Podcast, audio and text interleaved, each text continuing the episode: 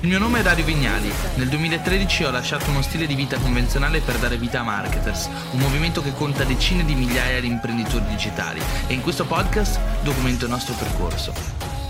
Benvenuti in questa lezione, sono qua con il buon Luca, grande Luca. Grande Dario. E in questa lezione vogliamo introdurvi il metodo Marketers, che è il metodo che abbiamo, se vogliamo, costruito ed è strutturato però in passato, guardando un po' quello che avevamo fatto con Marketers. Assolutamente sì, e poi il metodo Marketers è stato anche ciò che ci ha permesso di creare le altre aziende della, della holding Marketers con un sistema ben preciso, Ok. potendo replicare. E- infatti, secondo me, il punto delle- cioè quando è che è nato il metodo Marketers? A un certo punto abbiamo pensato, stiamo lanciando nuovi progetti, Yoga Academy e altri, abbiamo detto, caspita, com'è che siamo arrivati a costruire Marketers? Quali sono stati i passaggi fondamentali per, per arrivare a portare un progetto da uno stadio embrionale, no? Perché nasceva da un blog, da una piccola community, da un gruppo Facebook, a diventare una realtà, una holding con diversi progetti imprenditoriali, con degli eventi in giro per l'Italia, con dei corsi, con dei docenti, con anche, se vogliamo, un team dedicato ai clienti. E a un certo punto quindi ci siamo trovati a ristrutturare ciò che abbiamo fatto in passato, cercando di capire, dare una struttura, un metodo che ci permettesse in qualche modo di essere riapplicato su altre realtà, senza andare a perdere tempo in tutte quelle cose che invece durante gli ultimi anni non hanno funzionato. Esatto, è un po' il 20-80 possiamo Esatto, dire. sì, sì, sì, Secondo me è assolutamente. proprio questo il metodo Marketers. E il metodo Marketers possiamo definirlo come un metodo che non, ha a che non è un metodo di marketing fondamentalmente, è un metodo che prende all'interno della sua struttura quelli che sono gli elementi imprenditoriali, ma anche di marketing che ci hanno consentito di scalare quello che è il modello Marketers e anche riportarlo in altri contesti. E questo, mode- questo modello, questo metodo si basa su cinque step fondamentali. Assolutamente. Il primo step è il valore, il secondo step è l'acquisizione, per poi passare a community, conversione e infine scalabilità. Il primo step del metodo, che è il valore, lo vedremo subito nelle prossime lezioni, però fondamentalmente ha a che vedere con la costruzione di un messaggio definito. Secondo me molte persone quando pensano al valore pensano al content marketing, alla produzione di contenuto, ma la verità è che il valore è ciò che permea ogni nostra comunicazione. Anche quando andiamo a fare una semplice promozione andiamo a generare valore. Quindi anche quando costruiamo il prodotto andiamo a generare valore. Dobbiamo chiederci qual è il why, il valore del nostro prodotto. Nel momento in cui io faccio marketing o sono comunque un imprenditore che va a vendere un prodotto sul mercato, non è detto che siccome sto andando a vendere sto andando a guadagnare su qualcuno e sto creando una sottrazione per qualcuno. No, in realtà il, il, diciamo, il lavoro dell'imprenditore è quello di dare un'addizione, di creare un'addizione dove la persona ci dà un pagamento economico in funzione di un prodotto che deve valere più di quello che ha pagato fondamentalmente. Ci deve essere una produzione di un margine di valore. Un beneficio per questa persona qua. Possiamo dire che fare, fare business, vendere qualcosa, vuol dire creare un miglioramento nella persona a cui stai andando a vendere. Esatto, secondo me una cosa che va compresa è che quando le persone comprano non è che ci danno, eh, ad esempio io vendo un prodotto che vendo a 100, le persone ci danno 100 perché credono che quel valore sia 100, quel prodotto valga 100, no, anzi ci danno 100 perché preferiscono avere il prodotto rispetto ad avere 100 e quindi il prodotto ha un valore ancora maggiore. Esatto, il problema principale della parola valore, soprattutto quando pensiamo al marketing, pensiamo alla vendita, è che uno tende a separare valore e vendita, Sì. cioè tende a vederli come due processi, eh, due step diversi del metodo e invece no, è proprio qua che si sbagliano. Per noi nel metodo marketers quando parliamo di valore, il valore è in tutto, dalla Sì. costruzione del brand, dalla- dalle sales letter, dalle ads di, dalle ads di vendita, ovunque c'è il valore. E secondo me una cosa semplice per, cioè tre domande fondamentali, non una cosa, ma tre domande fondamentali per la costruzione di valore sono chi sono, cosa faccio e perché le persone dovrebbero seguirmi o comprare i miei prodotti. La risposta a queste tre domande identifica il valore, secondo me, che noi produciamo con la nostra comunicazione, il nostro prodotto o qualsiasi altra cosa facciamo, anche perché potremmo essere degli influencer, dei content creator, dei politici, poco importa. Questo metodo, secondo me, è applicabile a qualsiasi. Passiamo a qualsiasi cosa. Invece il secondo step del metodo è l'acquisizione. L'acquisizione ha a che vedere come riuscire ad attrarre le persone che vogliamo portare intorno, che vogliamo avvicinare al nostro brand, per poi dopo portarle all'acquisto di un prodotto. Sì, fondamentalmente acquisire una persona non è semplicemente saper fare l'advertising o le strategie di ads, ma è iniziare a comprendere come identificare una strategia che possa in qualche modo portare il nostro valore all'interno della comunicazione, scalare questa comunicazione su quante più persone possibili e far sì che tra queste ci siano alcune persone che possano trovare valore e quindi trovare ispirazione e interesse riguardo al nostro prodotto.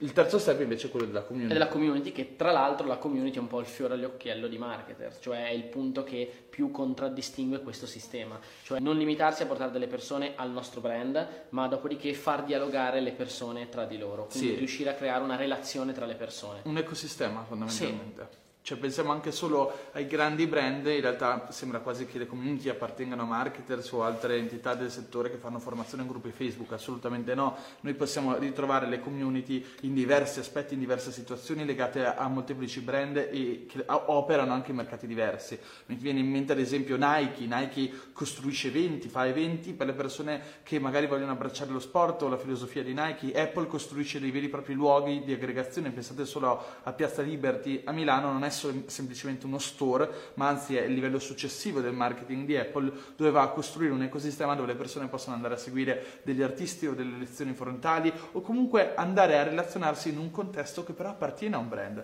o perlomeno condivide i valori di questo brand. Harley Davidson è un altro esempio, guardiamo tutte le persone che vanno su un Harley, le puoi direttamente identificare vedendo la tipologia di persone, c'è qualcosa che li accomuna, oppure rimanendo nel mondo dei motori abbiamo Ferrari, abbiamo Ducati e se vogliamo vedere community ha a che fare davvero tanto con valore. Sì. Non puoi slegare queste due- questi due elementi. A proposito di questo mi viene, a parte che secondo me oltre alla parola community potremmo parlare di, di tribù, perché Sì. diventa estremamente evidente come in qualche modo eh, la tribù sia una parola più importante, più affine perché va a parlare di valore, no? nelle vecchie, eh, diciamo, nei diversi contesti tribali di un tempo le persone condividevano non solo un'operatività giornaliera, chi faceva questo, chi faceva quello, ma condividevano anche un ideale, una, una religione, un tessuto secondo- valoriale in un qualche modo che andava a definire il singolo nella- nel contesto sociale e l'importanza quindi di un lavoro e di un'operatività aggregata. E quando diciamo no, la community è anche se- secondo secondo il nostro punto di vista, una diffusione del valore, dobbiamo immaginarci anche come queste aziende vada- vadano a costruire tutta una serie di servizi collegati agli individui alle persone che prendono parte alla loro community. E la costruzione dei servizi non ha il mero fondamento eh, della ricerca della- dell'economicità o comunque fondamentalmente della vendita o di- del profitto. Non è che BMW fa magari la guida per i motociclisti sul dove fermarsi perché vogliono guadagnare su quel servizio, no, vogliono costruire un servizio che possa dare valore alla community di motociclisti di BMW. Ok, quindi è un elevamento di quella che è l'esperienza attorno al brand. Noi stessi marketers facciamo i marketers meetup, ora riusciamo ad andarci a pari, un tempo ci perdevamo dei soldi ogni volta, ma l'abbiamo fatto sempre con la volontà di diffondere il nostro messaggio, di aiutare le persone a trovare un contesto relazionale dove in qualche modo conosci le persone che ce l'hanno già fatta, che in qualche modo seguono un percorso simile al loro, che in qualche modo, dove in qualche modo possono trovare ispirazione, motivazione, ma anche competenza, perché lo sharing di idee tra, di idee tra persone porta anche, se vogliamo, uno sharing di competenze. Valore e community alla fine possiamo dire che sono due investimenti per poi poter arrivare alla conversione Esatto. che è il quarto step del metodo.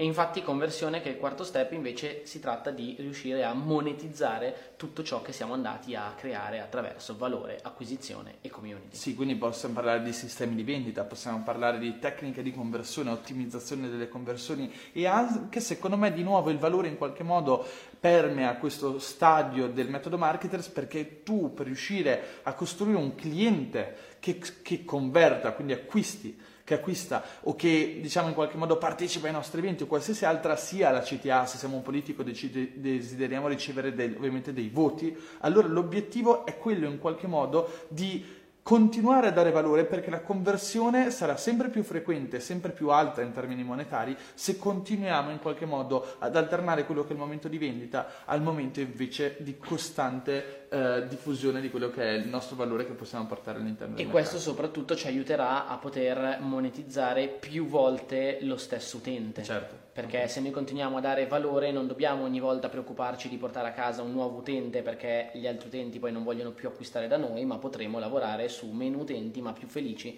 che ripeteranno acquisti continuativi all'interno Sì, il tempo. secondo me la chiave di volta di questo discorso è proprio il fatto che la conversione in realtà è lo step più semplice, anche se Sì. spesso viene visto come il più difficile, perché una volta che abbiamo portato valore sul mercato, abbiamo costruito una community, una tribù di persone che sposano i nostri ideali, che abbracciano la nostra filosofia, che trovano valore nei prodotti che hanno già acquistato da noi, allora beh, è facile costruire, diciamo, una fan base, un pubblico di persone che siano sempre interessate a continuare ad acquistare i nostri prodotti, i nostri servizi, a lavorare con noi, non solo perché il prodotto li aiuta, ma anche perché stanno bene nel nostro contesto, nel ma, nostro ecosistema. Ma soprattutto sei stato in grado, se hai fatto bene tutti gli step precedenti, di, averti, di esserti creato una squadra di ambassador, perché saranno poi gli stessi consumatori a essere promotori attivi del tuo business, perché si sentono appartenere a qualcosa. Certo, assolutamente, infatti passaparola diciamo sempre che è lo strumento di marketing più potente e se guardiamo alle religioni, ai movimenti, alla politica, a tutto quello che è il contesto sociale degli individui, vediamo proprio come in realtà il passaparola sia stato l'innesco più, più importante, più potente di qualsiasi movimento che fosse economico, che fosse politico o religioso.